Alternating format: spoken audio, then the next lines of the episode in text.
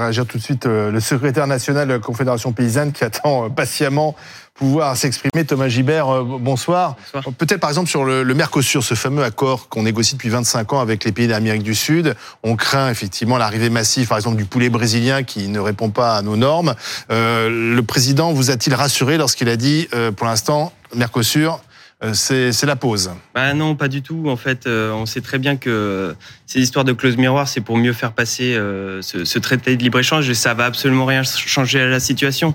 Et nous, à la Confédération paysanne, on reste bien sûr mobilisés. On a continue d'appeler au blocage parce que, en fait, aucune de nos des mesures, aucune, il n'y a pas de mesures structurelles par rapport aux revenus et aucune de nos mesures à nous euh, n'a été prise en compte. Et ça, ça met bien en lumière la manière dont sont prises les décisions aussi au niveau de la politique agricole en France et avec des, des, des décisions qui se font en capitimini avec les euh, représentants de la FNSEA. Et euh, tout, a, tout a été négocié avec la FNSEA. Les annonces de Gabriel Attal, c'est une coproduction FNSEA gouvernement. Et vous, on vous a mis de côté à la Confédération paysanne? Nous, on nous a on nous a écouté comme le théâtre de la démocratie, comme à chaque fois on dit bah voilà, on écoute tout le monde, mais excusez-moi, il n'y a pas une seule de nos proposition qui a été prise. Et, par exemple et du coup, je finis, pardon, parce que c'est très important. Mmh. Euh, il y a un énorme souci euh, par rapport euh, aux éleveurs et aux éleveuses. Nous, on s'inquiète énormément par rapport à eux. Euh, qu'est-ce qui qu'est-ce qui se passe aujourd'hui? On fait un chèque de 150 millions d'euros pour pour l'élevage, mais ça c'est qu'est-ce qui va se passer dans un an? On va avoir les traités de libre échange, donc de la concurrence sur le marché international, la viande cellulaire autorisée en France, donc la concurrence sur le marché français avec de la viande cellulaire dont hmm. le, mode de production est plus qu'à désirer et en plus complètement déconnecté du milieu rural. Et troisièmement, une, une loi Egalim qui ne répond toujours pas à la question première, qui est on interdit d'acheter nos productions en dessous du coût de production, ce qui paraît et du coût de revient, ce qui quand même paraît la, la, la chose la plus. Et ça, vous n'avez pas les, les, garanties nécessaires malgré ce que le. le non, le mode de calcul aujourd'hui de la loi Egalim euh, en, en, France ne permet pas de garantir euh, que nos productions soient achetées au-dessus du coût de production. Point. Donc on, on ne peut pas euh, dire qu'il y a de, de, des choses structurelles. Et, et en fait, il y a toujours ces représentants de la FNSEA qui euh, on, on, a l'impression euh, font leur petite course pour euh, leur, euh, leurs intérêts. D'accord, mais concrètement, vous dites, nous, euh, on continue le combat.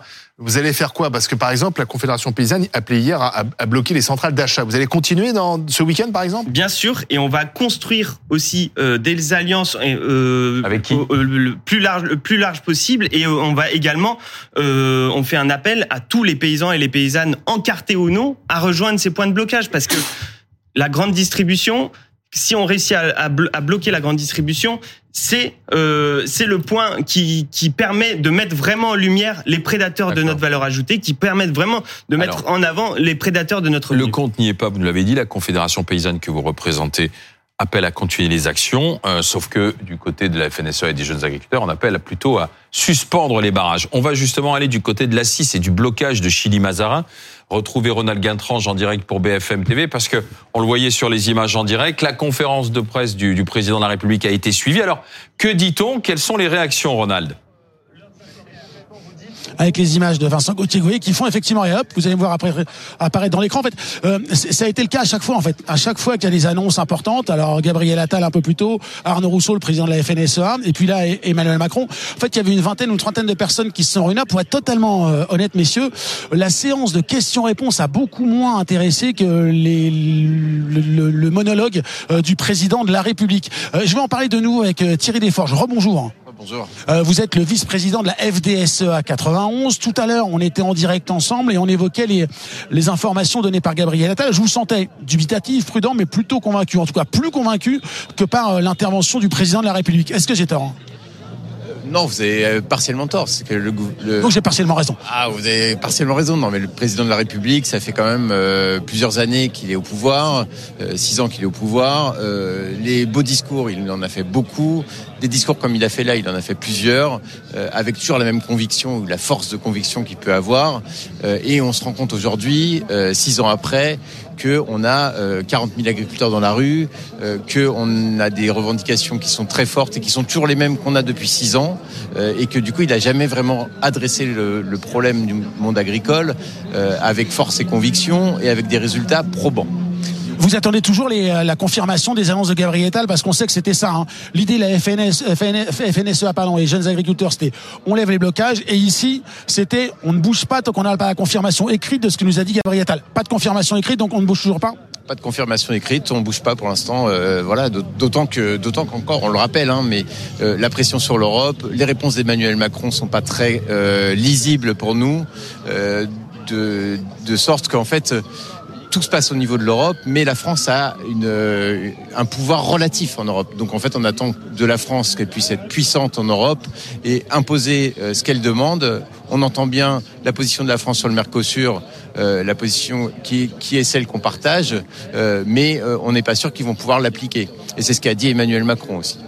On attend, on ne bouge pas chez Mazarin, on est prêt à passer une nouvelle nuit. ça commence d'ailleurs à s'organiser. Tu restes, tu restes pas. Qui fait quoi? On commence à s'organiser si on doit rester ce soir. Voilà, Ronald Guintrange qui est en direct du euh, barrage sur, euh, sur la 6. On va retrouver un autre barrage maintenant sur la 13 du côté de Rocancourt. On passe dans les Yvelines. C'est Céline Pitlet qui y est avec les images de Nassim Gomri. Céline, alors comment réagit-on? Que dit-on euh, chez vous? Eh bien, ici, on est au milieu de la cinquantaine euh, de tracteurs euh, qui, bloquent cette euh, A13. Et ici, eh c'est pareil. Pour l'instant, on ne bouge pas. On va retrouver Gaël, qui est un agriculteur, un céréalier, et il a suivi sur BFM TV les annonces du président Macron. Bonjour, Gaël. Est-ce que le président vous a rassuré, vous a convaincu ce soir? C'est difficile à dire. Il y a eu des avancées qui ont été faites, mais des points à éclaircir par exemple euh, bah, Par exemple, euh, premier premier point qui me vient dans la tête là, c'est les 4%, la dérogation des des, des 4%. Déjà, qu'est-ce qu'il y a dans cette dérogation?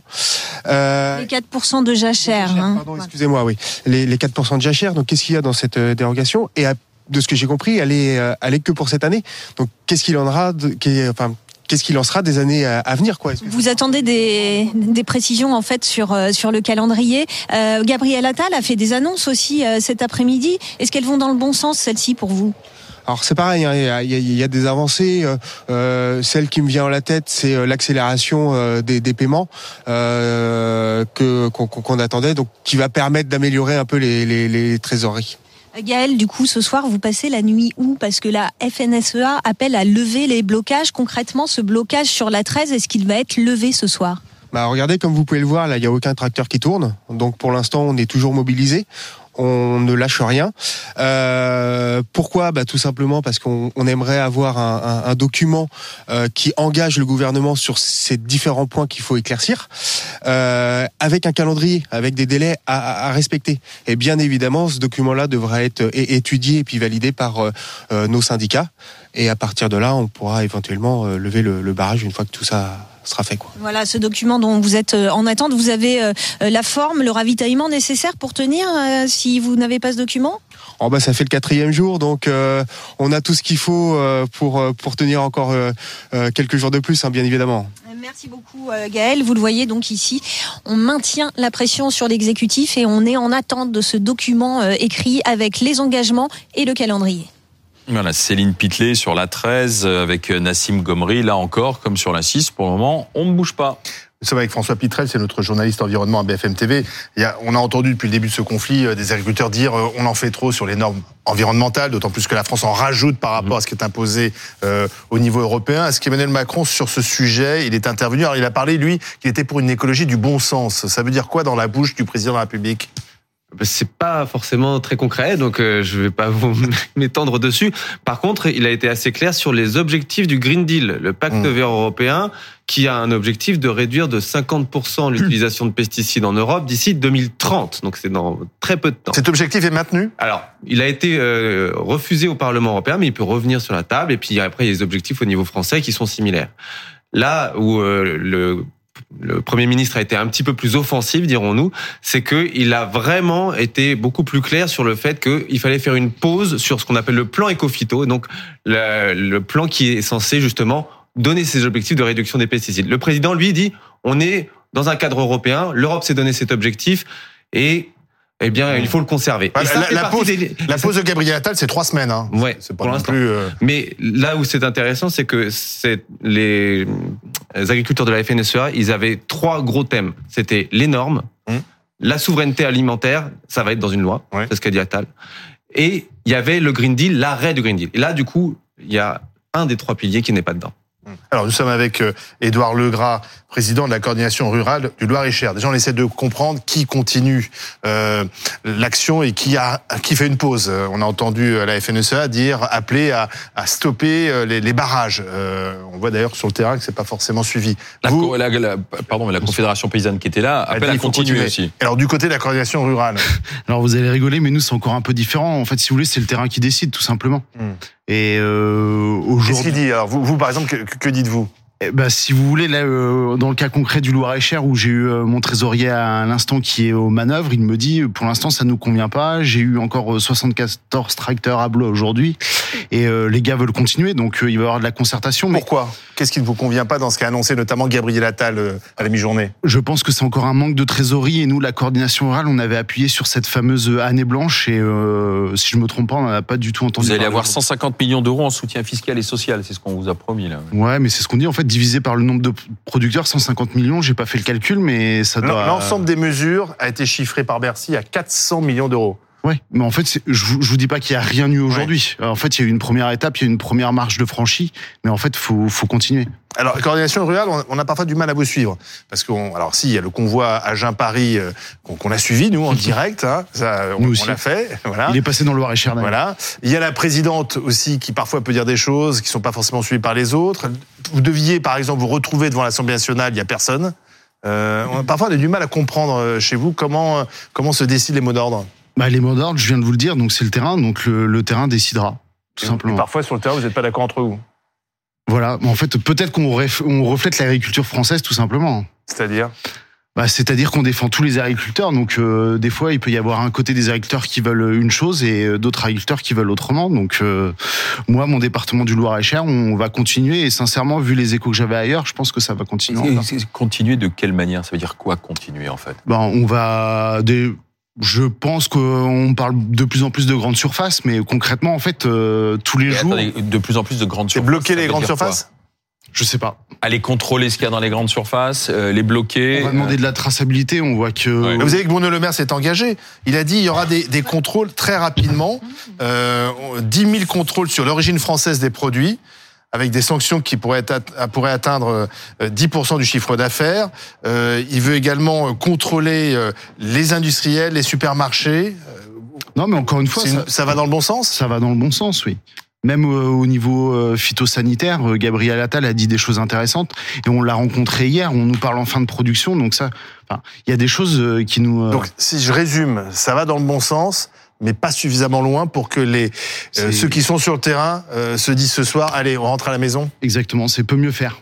peut mieux faire. Et vous marchez main dans la main avec euh, le Rassemblement national? Alors là, on est. J'ai vu qu'il avait organisé une petite visite pour quelques-uns d'entre vous, le Rassemblement national, à la- à l'Assemblée nationale aujourd'hui. Bah, je sais que mes collègues ont rencontré également des léfistes. On est, alors, je vais être très clair, on est complètement euh, apolitique et, euh, enfin, Mais ce sont quand même les députés. Ce sont et quand je, même les je députés. pense, enfin, je, je vais continuer. Je pense Oui. que c'est les politiques que qui se raccrochent à nous et, Oui. et, et pas l'inverse, quoi.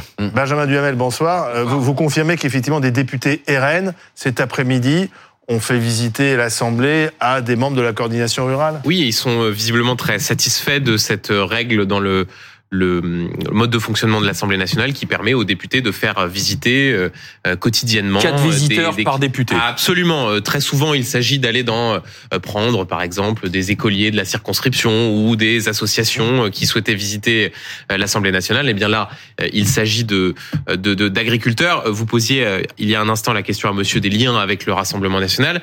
Ils existent. Euh, Ça ne veut pas dire que euh, la coordination rurale est une. En fait, on a des liens avec tout le monde politique. Moi, je, concrètement, sur mon exploitation, Avec la France Insoumise j'a- j'allais venir. S'il y a quelqu'un de, s'il y a Madame Sandrine Rousseau qui veut venir sur mon Monsieur- exploitation demain matin, elle vient demain Monsieur, matin. je je vais vous citer une phrase de Serge Bousquet-Cassagne, qui est le, le leader emblématique de la coordination rurale dans le Lot-et-Garonne. Voilà ce qu'il dit dans les colonnes du Parisien sur la question du lien avec le Rassemblement national. Ouvrez les guillemets, c'est le dernier parti que nous n'avons pas essayé au pouvoir, et comme des millions de Français, nous nous préparons à l'essayer.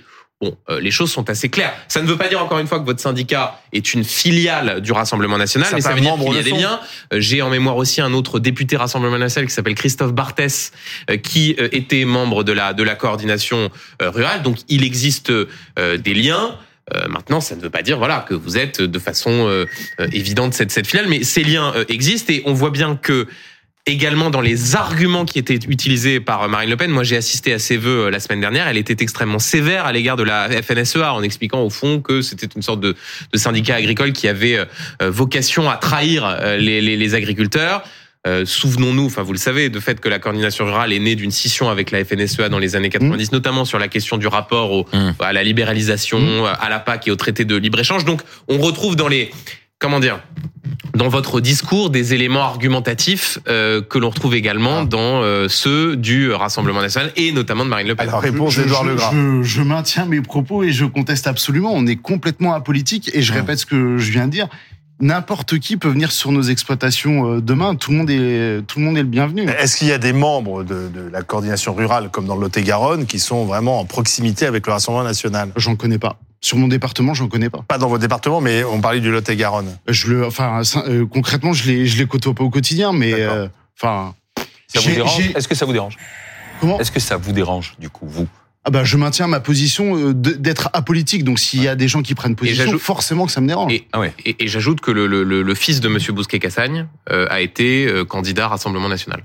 Oui, mais alors, euh, enfin, euh, encore une fois, je le connais pas, mais il doit. Non, non, non, mais c'est juste il doit, il doit s'agit de parler des liens. Je, euh, je, je sais pas, mais il est, euh, il est peut-être pas agriculteur et pas adhérent à la coordination rurale. Donc, euh, enfin, Euh, Une, une question sur la coordination rurale, parce que tout à l'heure, votre collègue de la Confédération paysanne estimait que finalement l'accord euh, a été passé avec la FNSEA. C'est une coproduction entre le gouvernement et la FNSEA, premier syndicat agricole, et lui, il s'y retrouvait pas. Est-ce que vous avez l'impression effectivement que le gouvernement a privilégié euh, le syndicat majoritaire dans cette histoire? Je constate que depuis euh, pendant une semaine, euh, il y a eu plus de rendez-vous avec la FNSEA à Matignon que nous. Nous, on a été euh, rencontrés euh, deux fois en dix jours. Quoi.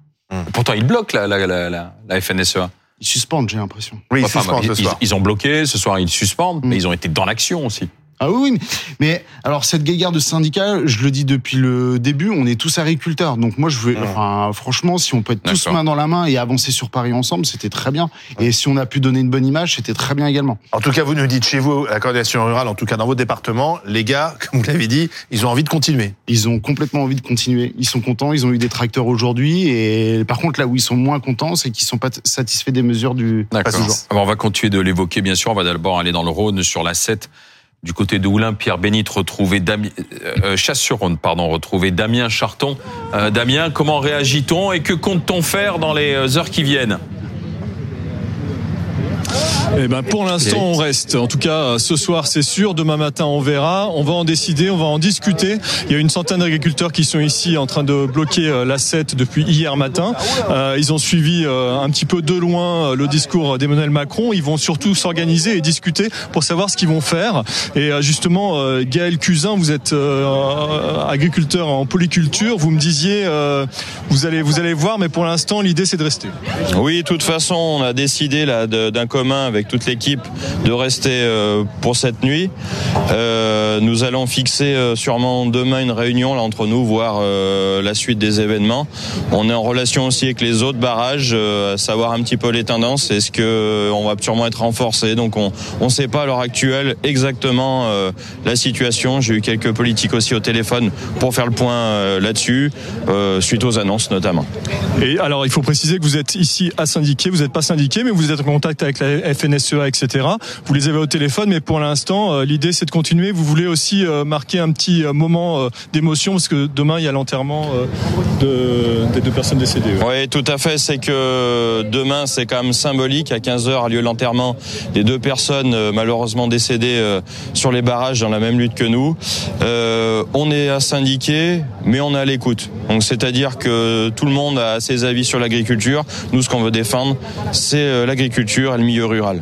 Parfait. Merci Gaëtan Cusin. Voilà, donc pour l'instant, cette euh, centaine d'agriculteurs reste ici ce soir sur la 7 à Chasse-sur-Rhône. Voilà, Damien Charton avec euh, Thomas Couder pour BFM TV. On voit quand même, euh, Benjamin Duhamel, euh, que le mot d'ordre qui a été lancé par euh, le président de la FNSEA est celui des jeunes agriculteurs après les annonces de Gabriel Attal, puisqu'ils sont plutôt satisfaits. Euh, C'est-à-dire euh, la fin des blocages ce soir, ça passe pas forcément très bien sur le terrain. Euh, il y a des endroits où on a envie de continuer parce que notamment on voudrait euh, des preuves d'amour. On reprend l'expression qu'utilisait Ronald Gatrin, c'est-à-dire par exemple euh, des choses écrites. Voilà, que ce qu'a annoncé Ga- Gabriel Attal à midi soit écrit noir sur blanc pour être sûr de ses engagements. Oui, et d'une certaine façon, on peut comprendre les, agriculteurs, tant ces derniers mois et ces dernières années, il y a parfois pu y avoir des engagements, disons, verbaux qui n'étaient pas forcément suivis d'actes. Prenons le simple exemple du, du Mercosur. Euh, le président de la République, même si depuis fin 2019 euh, dit plutôt la même chose, euh, début 2019, il disait plutôt l'inverse, en disant que le Mercosur était un euh, bon traité de, de, de libre-échange. Donc ça, c'est le premier élément. Et le deuxième, vous savez, c'était la tétanie, euh, tant du côté de Matignon que du côté des, des organisations syndicales, de toper, de dealer, et qu'ensuite, euh, à la base, les agriculteurs eh bien, ne veuillent pas euh, suivre ce qui avait été décidé. Donc de ce point de vue-là, euh, c'est vrai que tout cela sera scruté de très près du côté du gouvernement dans les prochaines heures. Eh bien, justement, on va continuer de faire un tour d'horizon des réactions après l'intervention de Gabriel Attal, du président de la République euh, cet après-midi euh, à Bruxelles. Euh, on va voir, on va retourner sur les barrages. On aura la réaction aussi de la députée européenne Les Républicains, Nadine Morano, en direct avec.